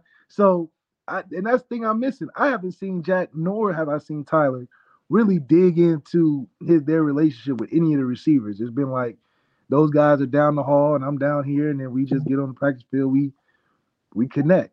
You know, that's that's not at all an attractive recruiting piece. No. When you go and recruit as a receiver, you like, hey, I'll t- hang out with the quarterback at all. Nah, man, he uh he got his own life. That's that's that's not good either. So I'm No. gonna need Tyler to do a better job off the field and getting connected and better established relationships with recruits and your receivers. Because that matters. You know, the one thing that made us different in 2015 is that those guys are my friends. I knew what kind of Xbox games Will like to play. I knew what kind of food Breezy liked to eat at the cafeteria. I knew Corey's whole presidential schedule for the student body. You know, I, I knew our guys. You know, I went and worked out with Torii and threw the baseball one time. You know what I'm saying? So you got to have a relation with those guys off the field to really have a connection that you can win with on the field. So I know from just looking at the the program outside in, Tyler didn't really know them receivers like that. No. And and and and you could probably tell they probably didn't talk that much outside the field anyway. Yeah. Yeah. And And- it's, it's crazy because one of the publications, man, that covers Notre Dame just kind of went hard at Tyler talking about, well, he only started for a team one season. He didn't play last year, this, that, and other. It's like, man, either you can play or you can't. Straight Like, up. man, football is really look. Either you have it or you don't, and either you, if you don't have it, either you're gonna work hard to get it. Yeah. Like it's football is life. It's life, man. It's real deal, but it's life. Everybody goes through something. Everybody has to work hard to get to where they are. And it's no different. And it's the same thing with these coaches. Tommy Rees knows that they haven't had the quarterback room right. He knows. Yeah. Del I mean, he was in it. Yes, He was in it. he was in it. Del no Alexander knows. He knows. No excuse. He knows. And Marcus Freeman knows. He knows too. All right. For him to immediately get the job and walk down the hallway, like, hey, Jeff, let me holler at you for a second. That was your first move. Yo. Like he knew. Like, I'm gonna keep you around, give you a Fiesta Bowl check. But after that, it's a wrap. Yeah, because I'm No. bringing in I'm bringing in real coaches. Right. You know what I'm saying? And Del. But the thing is, I think he still would still be there if he didn't get into it with Kelly. Yeah. I think he still left because of Kelly, but he would still be there if it wasn't for Kelly. You know, Facts. like we would have never had a Tim Quinn episode because Tim Quinn wouldn't have been there. You know, Yeah. Connor Nepper says the team has connected with Freeman one month in one month more than they did with Kelly in 12 years. Future of the program is promising. See, I, I wouldn't say I see. Listen, like we still gotta win games. I think the changes in how we run the program that Marcus Freeman has put in makes the difference. But you know, you can lose these kids quick if you're not winning. So I don't want to say more than Coach Kelly did in 12 years, because let's be honest, them 12 years, Coach Kelly put in a lot of work of consistency, which is the hardest thing to do in football. And you know, you like your boss or not, you gotta like him enough to win that many years in a row. Yeah. So Yeah. I'm not saying that we won 12 years for Kelly, but it was some sort of relationship for us to be winning all them games uh, consistently enough through the years. So, do we probably like Marcus Freeman better? Yeah, but there's a lot of things we like. You know, we trying to fall in love and make something really happen. So, that comes with wins. You know how, and most of us, we have significant others. If you have a significant other, you know what I'm talking about. You know, she asks you to do something, right? Like she can't get to it, and she'll ask you to go to the grocery store, go grocery shopping, or she'll ask you to clean the kitchen, you know, and you do it to the best of your abilities. Yeah. You don't do it the way she does it. You do it to the best of your abilities. You know what I'm saying? So, Yeah, like cleaning the dishes. You clean them, but Right. you clean them your way. but then you don't really clean the, you know, the granite countertop like she does. Yeah, because you you thinking you thinking about the dishes. You said, what about That's the all you're microwave? thinking about. You're not That's gonna get the the kitchen. microwave? Right, right, right. You're not gonna clean out the microwave. It's like, You're like, that's not in the that's not in the uh the little dishwater. right, right. And so that was pretty much the BK era, man. It's like in order to get to a national championship and win one, you had to get to that Nick Saban, Yeah, Urban Meyer level. that's it. You know what I mean? And and BK was only willing to do his best. He was only willing to get two thirds. He was like, Mama, I did good on the test. I got a Yeah. C. He wasn't willing to go to that next level of other people. He was just willing to do his best. because he knew he was he, live with the nothing could happen to him there. Yeah, You know, Yeah. he was in control of his own destiny. If he he messed around, he won a championship. He like, oh, I got expectations. Oh, bro. It wouldn't have been 12 years, I tell you that. Look at Ed Orgeron. Patrick, Patrick said, I get in trouble all the time for this. I don't clean up up to our standards. We all do. We And you know what's funny? The standards don't be explained to when you're done. You know, No. like You got to be very clear. Don't give me any outs. Don't, don't you say, giving me yo, outs, I'm taking them. I'm right, taking- Well, shit, you didn't say the you didn't say the stove. right. You didn't say you didn't say the stove, so I'm gonna just do good at what I know I'm supposed to do. Dude, that's all you asked me to do. You asked me to wash the dishes and sweep the floor. I did it. Yeah, yeah. You you adding stuff. You moving the goalposts. You making it seem like I came in here and didn't do nothing. Right. You didn't ask me to mop. You didn't ask me to mop. That's not that's not what you asked me to do. You said I can do it. You know, Right. I wasn't thinking about it, but I can do it. But you can't put you can't put me out there like that. Man. So yeah, dude, that you know, and it's cool. It's cool because as fans, we're appreciative of that. But man, can we get somebody that goes above and beyond? Yeah, That wants to go above and beyond. yeah. we- hey, maybe Marcus Freeman to clean out the refrigerator. You know, he ain't even Yo. asked for that. That's a that's a springtime Sunday Sunday morning type of thing. You done did it on a Wednesday. I know you. I know you serious about winning. That's what it takes.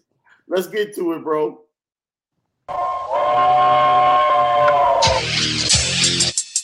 Petticoat. Petti, petti, petticoat. Pet, petti, petti, pet, pet, pet, pet, petticoat. Junction. It's time to get petty Oh, we did a good job executing. Are you upset with something? and fire up the Petticoat Junction train. I just don't like you. You don't? No. What is today's petty historic?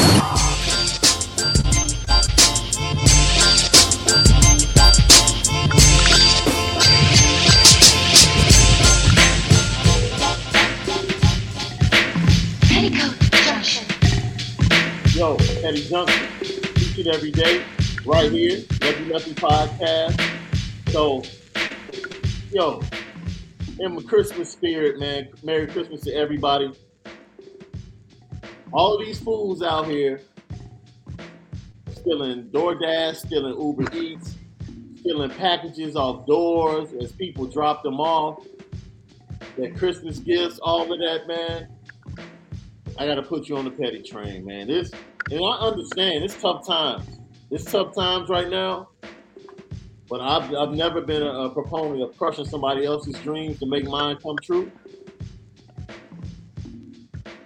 But I guess it is what it is, man.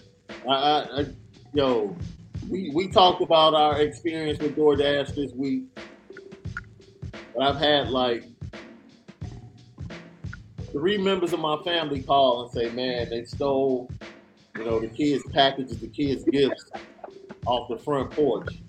Um, I'm just bold, like just in the ring camera, like, yo, what's up?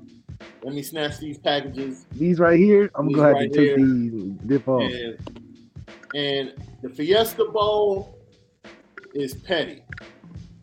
I want to put the Fiesta Bowl on the petty train, bro. I don't know if you saw this, but Oklahoma State and Notre Dame, the players and staff all got PS5s yesterday. Ooh. Yo, y'all could have put that on the market, man. Y'all have to get into PS5s, man. First of all, most of the most of the cats already got PS5s, Most of them. and this is the thing. They selling those, dude. Yeah, you done created a market for the players, man. They They're selling those. Flip city out there. Yo, that every Notre Dame player put that on eBay last night. Made some extra Christmas money, man. Absolutely. Another thirteen hundred. Easy In the pocket. in the pocket. Because they playing the PS5 now. I'm like that. Right. That's my point. They're playing the PS5 now. So let's let's say that's about staff, players. Oh, you talking about a hundred? There's a lot of people that order Walmart PS5s that couldn't get them. That's an extra 200 that could have been on the market at QVC, Walmart, Yeah. GameStop, Anywhere, You know Target, all the places. all of them. So it just really coming down to one thing. Come on. Santa and Christmas has turned a bunch of y'all into Grinches. Yo, y'all here yo, stealing the babies, stealing the baby's toys, stealing the man's DoorDash, giving the presents to the wrong kids. I mean, good grief, where have we come to? So everybody at Christmas time is a little petty.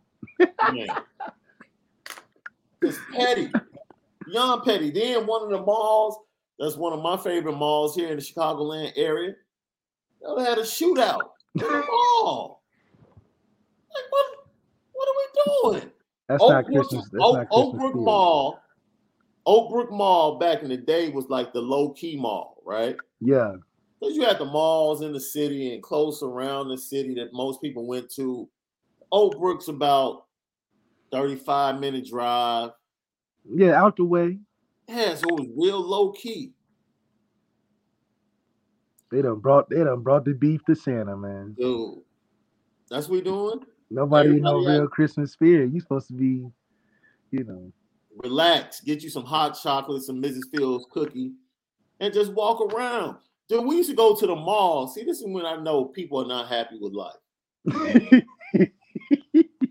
And I hope it changes. I really do. Because back when I came home from college, if I didn't have money, I just walked around the mall to scope the scene. hey, that know was what what the move was. That was Yes. the move. And Yes. everybody would be back in town. Yes. It'd be like a big, like a club social gathering.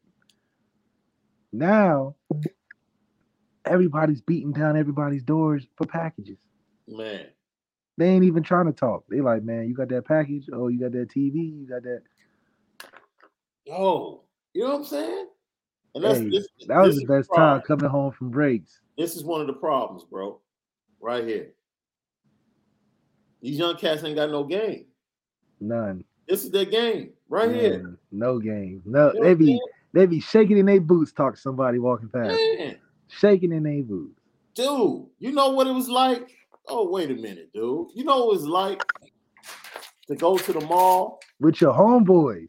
and, and leave with with papers like this folded up in your pocket, dude. Straight up. You would have thought you had a You bunch of little tickets. Right. Yeah, you know what I'm saying? You get to the crib, you pulling papers out like, all right, that's that number. Yep. Wednesday, Thursday, Saturday plans right there. You know, everybody else Christmas shopping, I'm picking up numbers. Cause you had to cause you had to work hard for them numbers. You wasn't Yo. just it wasn't no you wait around, she seen the message, she reply. No. You right there, it's 30 seconds what Right. you got. Right. Because I gotta go, I gotta go to this store this way, you going this way. And I ain't really trying to stop in the middle of the mall. So right. we need something quick. We need Right. what, what you what you got? Eugene Williams said, "Man, listen, University Park Mall used to be the joint to walk around, yo. Just to see the people. That's all I'm saying. Like you said, everybody's home for Christmas. Everybody. Yeah. Old Yeah. flings, new flings, Man. people you ain't seen in a minute, you know. Sit in the food court for a little bit. Yeah, bit. food court, food court. You ain't get no food. You just you Oh, looking to eat something else. You trying to get on the numbers. scene. That's right. Just scoping the scene. So we're getting ready to get out of here, man. Merry Christmas to everyone. Malik, you have an announcement for our uh, drawing for the Fiesta Bowl tickets. Yes, we do. Yes, we do. We got Jamie out of Rockville, Virginia. She didn't show love. So we want to show love right back because we spin it different on the Lucky Lefty podcast, man. Shout out to Jamie out of Rockville, Virginia. We're gonna get you right, Jamie. Woo! Congratulations, man. Big winner, Fiesta Bowl tickets. We are presented and featured by Honora Whiskey, honorawhiskey.com. It's that premium American whiskey. Go and get some today. Christmas time. Whiskey.com. That's what's up. Juan Lozado says, by the way, all my Nas fans, go listen to the new album with Hit Boy called Magic. It's all right. You said it's all right. It's all right. This is my first listen. This is my first listen. If it's that good on your first listen, it ain't gonna get better. no, no, I didn't say it was that good. I said it's all right. That's what I said. You gotta listen to what I said. Listen to what I said. And I, I Oh, said on the back end, it is my first listen. this guy was a, So a I'm gonna very, give it a uh, second listen. And look, I'm not a Hit Boy fan. okay. I So you don't I like the producer. Okay. I think his drums are trash. Mm, that's see, that's saying a lot. Yeah, I'm a drum. I'm a drum dude. Okay, so you listening for a certain drums have to sound. be on point from a for, for me. My favorite producers are beasts with the drums. Okay. Premier, Dilla, Dilla, Yay. Dilla's my favorite. Drum Masters. I love e- even uh Swizz Beatz. You, got some bangers, yeah. Swizz is not like in my top five, but Swizz is a beat with he's a beast with the drums. Like I do. You got to catch me with the drums from a production standpoint. I Yeah. get that. That's a fair. That's a fair listen because you listening for a sound that he ain't really bringing. That's that's what it is. You know. Now, now I will say that that opening track, I haven't heard Nas flow like that in a long time. He had a chance. That's what that that caught my ear immediately. Like, oh snap! Like, okay, Yeah, you the one that Right. gave Jigga problems with that ether. here we go. Here we go. I thought it fit. I thought it fit.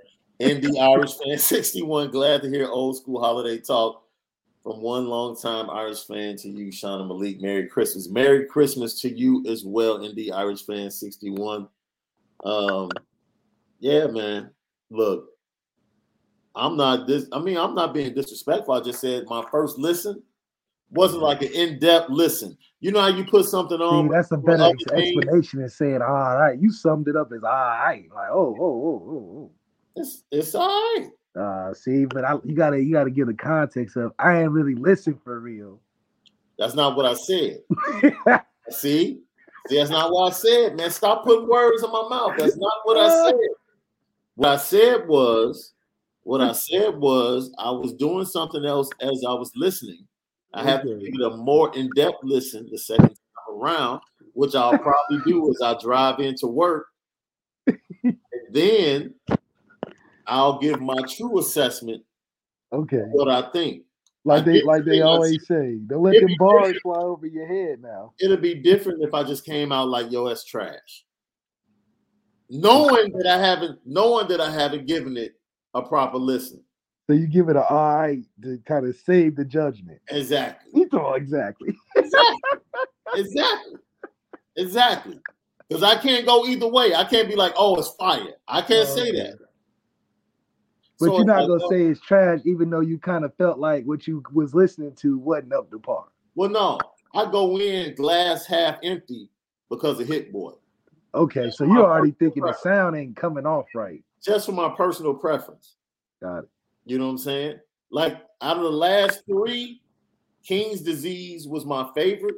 Yeah, that's my out of the favorite. last three, uh, you know, I think from like tracks seven through like twelve on King's Disease two, it was like okay, like he picked up the pace. But other than that, you know, you you listen because it's Nas, not because it's Hit Boy. You understand what I'm saying? Oh man, these these I mean these are real evaluations now. We not at least we can say this is an honest evaluation. Oh, Nas is the reason why I clicked on the album. I didn't click on the album because it was Hit Boy. I mean, let's be honest. We've been listening to Nas off over Suspect Beats for a long time. Yeah, he's never chose great beats, like never. Like So he's known for not choosing great beats. So at all. Uh, nothing's changed. Nothing's changed. We've been listening to Nas lyrics over Suspect Beats his entire career. Exactly, That's just his thing. So Hit Boy fits that mold. Suspect Beats. Well, now we know. Well, hopefully you take another listen over that Santa holiday, man. You good? No, You I'm taking a back in the listen today. I'll Okay, take a listen today. I'll take a listen today. We can talk about it Monday. Let's do that. I'll, I'll put myself on the petty train. For for non-honest evaluations. you know, no doubt. I'm excited for this game though, man. We getting ready to see this game pop off New Year's. We gonna get a show in before that. now we can really, really talk about the game. Like really, really talk about the game. You got to give your clean sheet before we Clean get out of here. That's right, clean sheet. I think the key to victory, or the three keys to victory for Notre Dame, we got to start fast. Meaning, I want to see a turnover in the first quarter. Mm. That's how fast I'm talking about. Turnover in the first quarter. 21 points by half. I don't think we've gotten beyond 21 points yet. I'll just say cap for 21 for the half. And we got to hold Oklahoma State's offense under 300 yards. We do those three things. They're very specific things. We do those three things, we'll come out with a dub 100%. All right. I can rock with that. See, this is the type of stuff you start right here. You won't be disappointed with the new Nas album. When was the last time? That's not See? supposed, that's supposed to be drop See? anything at all. Yeah. When the last time? Nas is playing catch up. If we're oh. talking about hit, he got a long way. He got a long way to catch up in hits, record sold, Grammys. We can go down the list. Hove can sit out another 10 years and still be ahead. See, I got see the thing is, I got our a Lil Wayne versus Hove verses list that we got to go through. We can go song for song, and I think you'd be surprised. How wait, how do you get you can't pick the whole list? You don't get you don't get to pick the whole list. What you mean? This is just No, this is his best. This is his best you won't work. even dig. No, you won't even dig deep. This you is a general consensus No. on no. Hove's best work. That's all. again.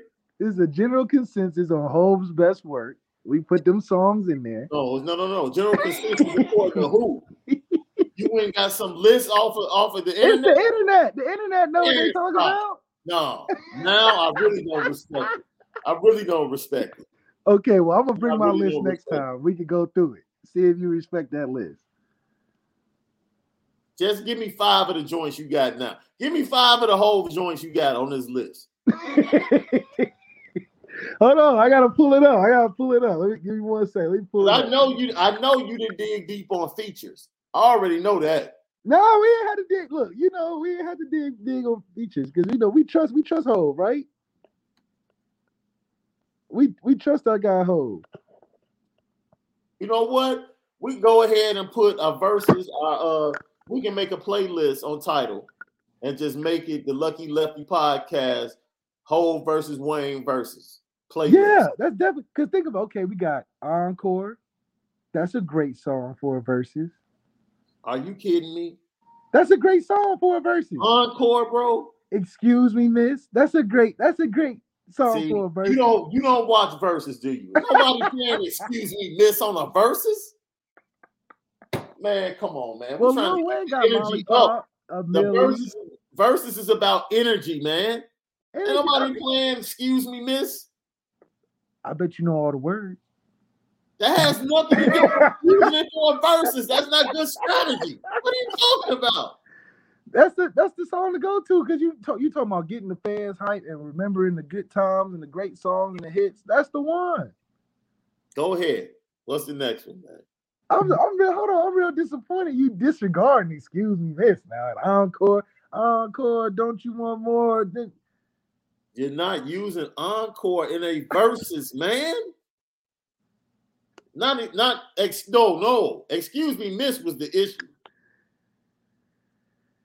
I mean, If you dude, you can use encore, that's fine. see, be one of the see, see. Hold on, we got to get your song because you you want to get mixtape songs and stuff. You want to get song for oh, I'm he even digging deep.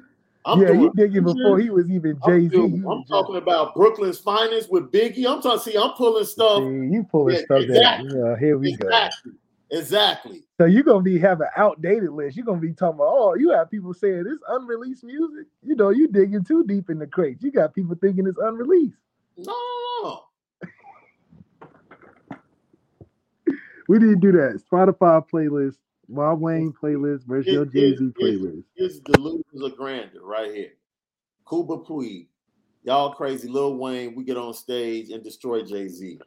See, I don't know about destroy. See, they you're, talking you're to out, you're out of your mind. see, it must be a young Out guy. of see, this that foolishness, dude. that foolishness. That's that foolishness, right? That's like Tyron Woodley thought he was gonna get in the ring and kill Jake Paul and got knocked out. The same thing's gonna happen to Wayne. All y'all Ah, be talking see, all that. see, see, you giving you giving gonna too much like- credit. Gonna get to like song 10, and cats are gonna be like, well, man, something wrong with Wayne's mic. Y'all gonna start making excuses then. Then y'all gonna start making well this, well that. Nah, he just ain't that dude. Okay, we That's see not that dude. It too much only- Wayne slander. I'm gonna have to get off, man, until we do this verse. It can only be- be one. Can only be one. That's It right. can only be one. it can only, but look at this right here, dude. You're 40 plus, and I know just as much about hip hop today than you do. Okay, there we go. So you got My age, I'm a real, I'm a backpacker. That ain't got nothing. To, age has nothing to do. You a real historian? I know more historian? Wayne verses than you do. I guarantee that. I guarantee it. I, Oh. I'm on Wayne's mixtape stuff before he hit big. Okay, yeah, that- that's that's where you on to pulling from. he did the first card. See, see, that's what we got to pull from. They, people don't really respect Wayne before the uh, mainstream music. Thank you. If we talking non-mainstream music, Wayne up there. Especially if Wayne, you can play Wayne stuff that he wrote for the Hot Boys. If we doing that, if we just Yeah. playing stuff that he contributed to, Yeah, play his Hot Boy stuff. we should do a whole music podcast now. Look, Man, don't disrespect me because of my age. I'm not that dude. I'm not that dude. I'm not that one, man. I'm not a bitter 40 year old that's just stuck in my my era. stuck in the air. Nah, you, you No, I give credit. I give credit to whom credit is due. And yeah, man. you are sorry. That's a sorry mindset. If you think he's killing Hove, you're Y'all right. got Sean started, man. Talk about this music, man. killing Hove. Where? Once again, catching up. We, we all know the numbers don't line up for nobody in hip hop. Record No. sold, Grammys, not lining up for nobody. Well, it might Drake if we Nobody. talking about awards. What'd you say? If we talking awards, you're gonna have to put Drake up in there now. Um, Drake playing catch up too. Drake got hey, I don't know. Drake Drake climbing the charts pretty fast now. Don't have it. He don't have the Grammys, dog. He he had the What he Grammys. got? How many? Oh, Kanye got more Grammys.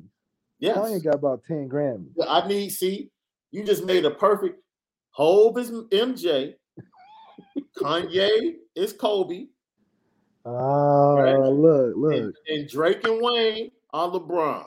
LeBron and KD. Wait, wait. So y'all go ahead and debate. Cause see, I don't. Uh, I'm not like y'all generation. I don't automatically put. I don't automatically put LeBron over Kobe. I don't. You got I to won't. though. That's a debate. In a vacuum, you're putting oh. LeBron No. over Kobe. Nobody's That's a debate. But that's a debate.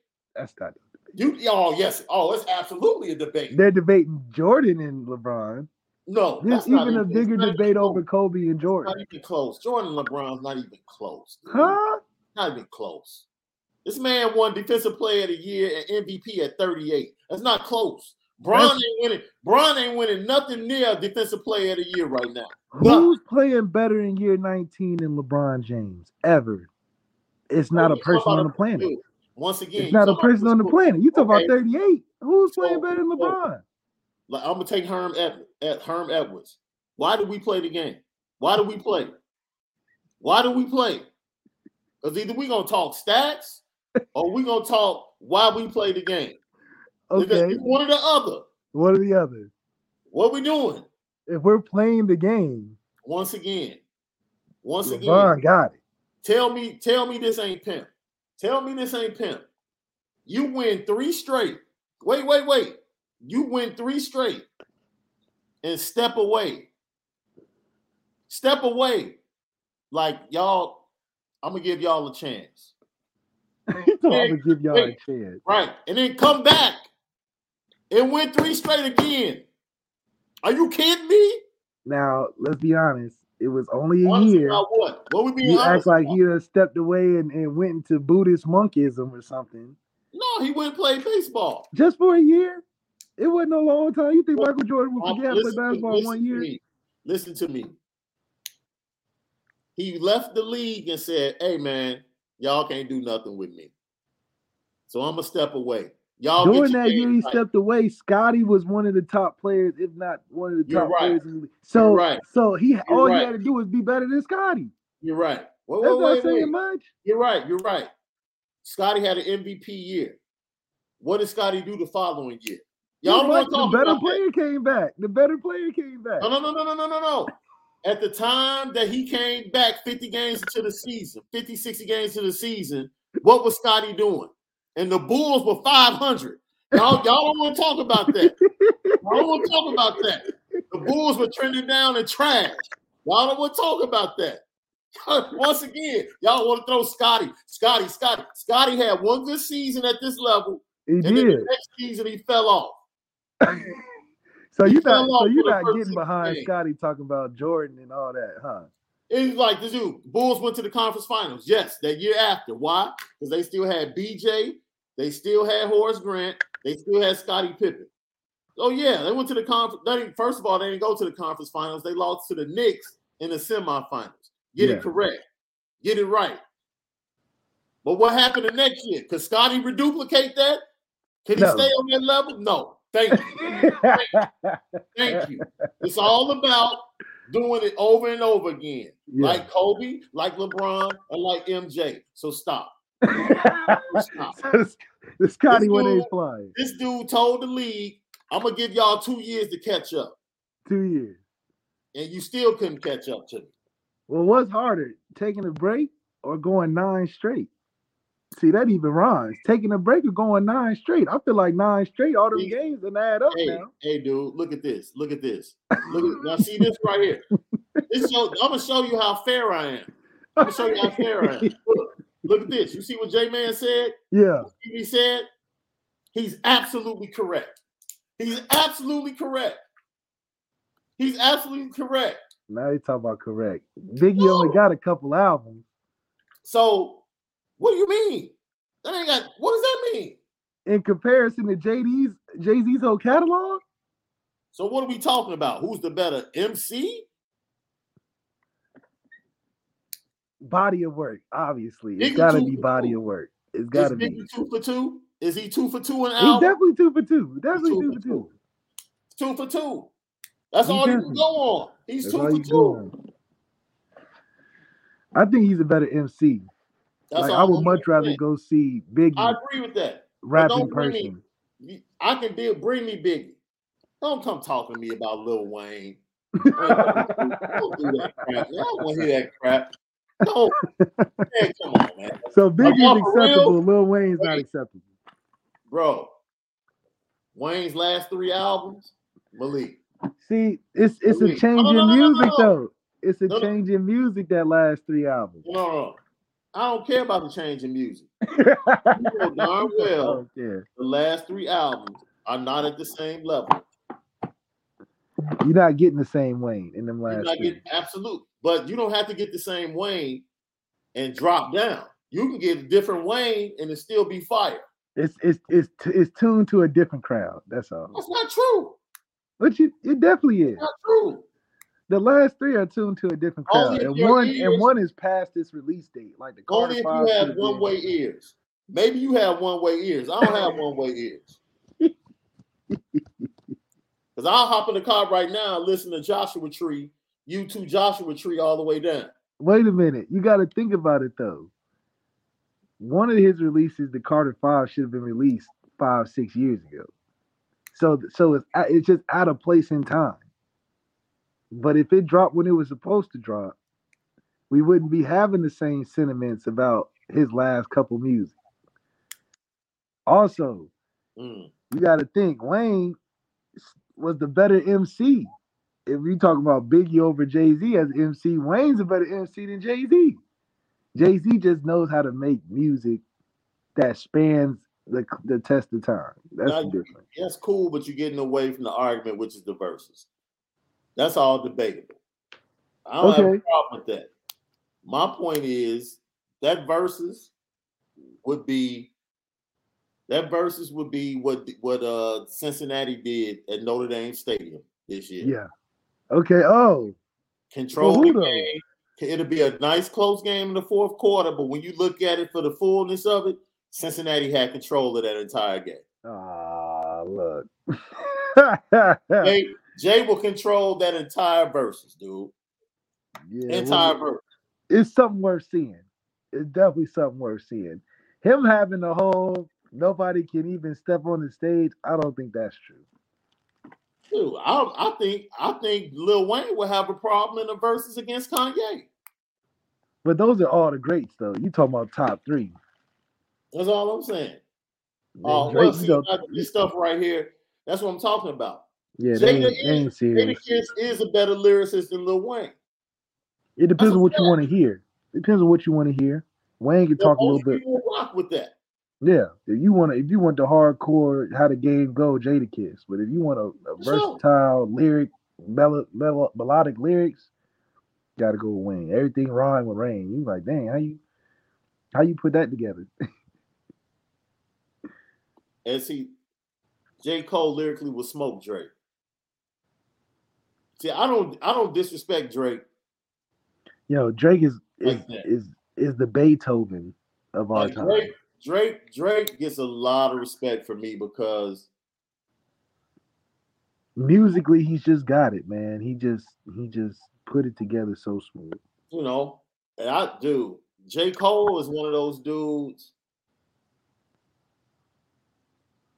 That brings you back to like how you thought about rap in high school, where it was all lyrical and it meant something and it was good music. You know what? You know, you know what? J. Cole only has like two speeds to me. Okay, I, I like that analogy. It's I, I his- agree with either his that. rhyme pattern is da da da da da da da da da da da da. Yeah. It's like his rhyme pattern is the same. You can do. He has two rhyme patterns, maybe three, and it doesn't matter what the beat is. Cause he go he talking to you the whole time. He ain't rapping to you, talking to you. Right. So I'm like, But that's Jay Z. Jay Z don't have no different patterns. He just he just be kicking it to you. But that's what make him classic. He just kick it to you. He just he ain't, he ain't see how the disrespect just he ain't hitting no different no different octaves. He ain't doing no no no. See how the disrespect just oozes out of you? Just oozes out of you. D Beezy, what's up, D Beezy? Merry D. Christmas to you. Says, reasonable or illmatic?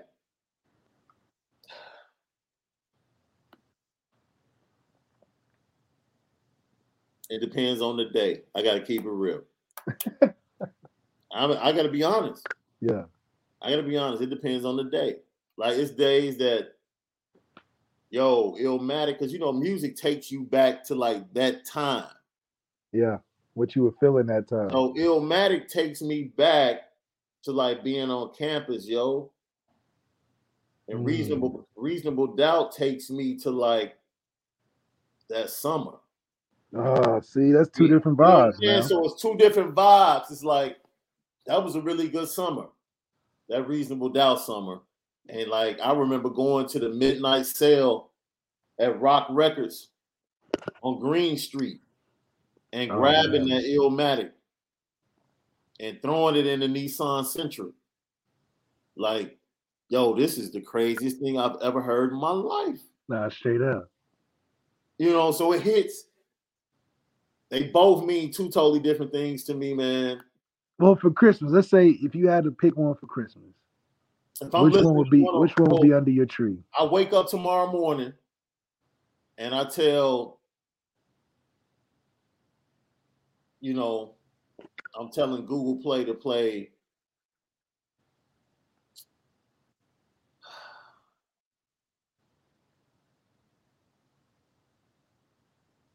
I probably I, Christmas I probably would play Illmatic. Yeah. I probably would play Illmatic tomorrow. Yep. See, I like that you took your time with that one. It wasn't Yo. a rush decision. because like real talk man like reasonable doubt was like lingo i had never heard. Mm, like i never you know like that hustler. Yeah. like jay jay did it. He was coming with it with a smooth it's different. Like we had heard like gangster you know hustler talk. Yeah. Those cats in the south was doing that. But you ain't see it on no, no melodic level where no he was yeah he was doing the hustler talk a different way so it was kind of like yo this is crazy man I remember the first time I heard Life's a Bit come on, I was like, yo, Man, this is crazy. you know what I'm saying? Whose world is this? If dude, it ain't hard to tell. Fam, I was done. done. I was done. And this was the time back when that dropped, there was no instant something drops and we have instant reaction to it. Nah, it's something that it was builds like up. a wave, wave coming from the East Coast, and by the time it got to the Midwest, it was just like, yo, this is incredible. We've never heard anything like this in hip hop ever. Ever. No, Like the album, the album literally changed the game. It literally It changed. did. the game. It did. I mean, it made So- everything different after that. As much as I love Jay, like I'm honest. You and LeBron definitely are hip hop historians. I don't know about that other dude, but I don't, I don't know. So you you don't like his basketball, you don't like his music history knowledge, you don't like none of that about Bron Bron, man. That's See, first, see this this is when you know people and their feelings. Nobody who did did, did anybody We ain't dissing Wayne. Wayne? No. Nobody disrespected Wayne. We talk about he's up there with the greats, so it's it's worth talking about. Nobody disrespected Wayne. Exactly. Uh, all right, man. We uh we gave out. Hey, if Driskell was in this conversation, all he would say is Wu Tang. That's his favorite. That's his that's his whole thing is Wu That's Tang. Wu Tang. That's it. All right, man. We'll see you guys. We'll be back Monday, rebroadcasting of our top three shows this weekend on the Lucky Lefty Podcast YouTube channel. From my boy Malik Zaire. Merry Christmas. Happy holidays. Be safe. Spend it different. That's right.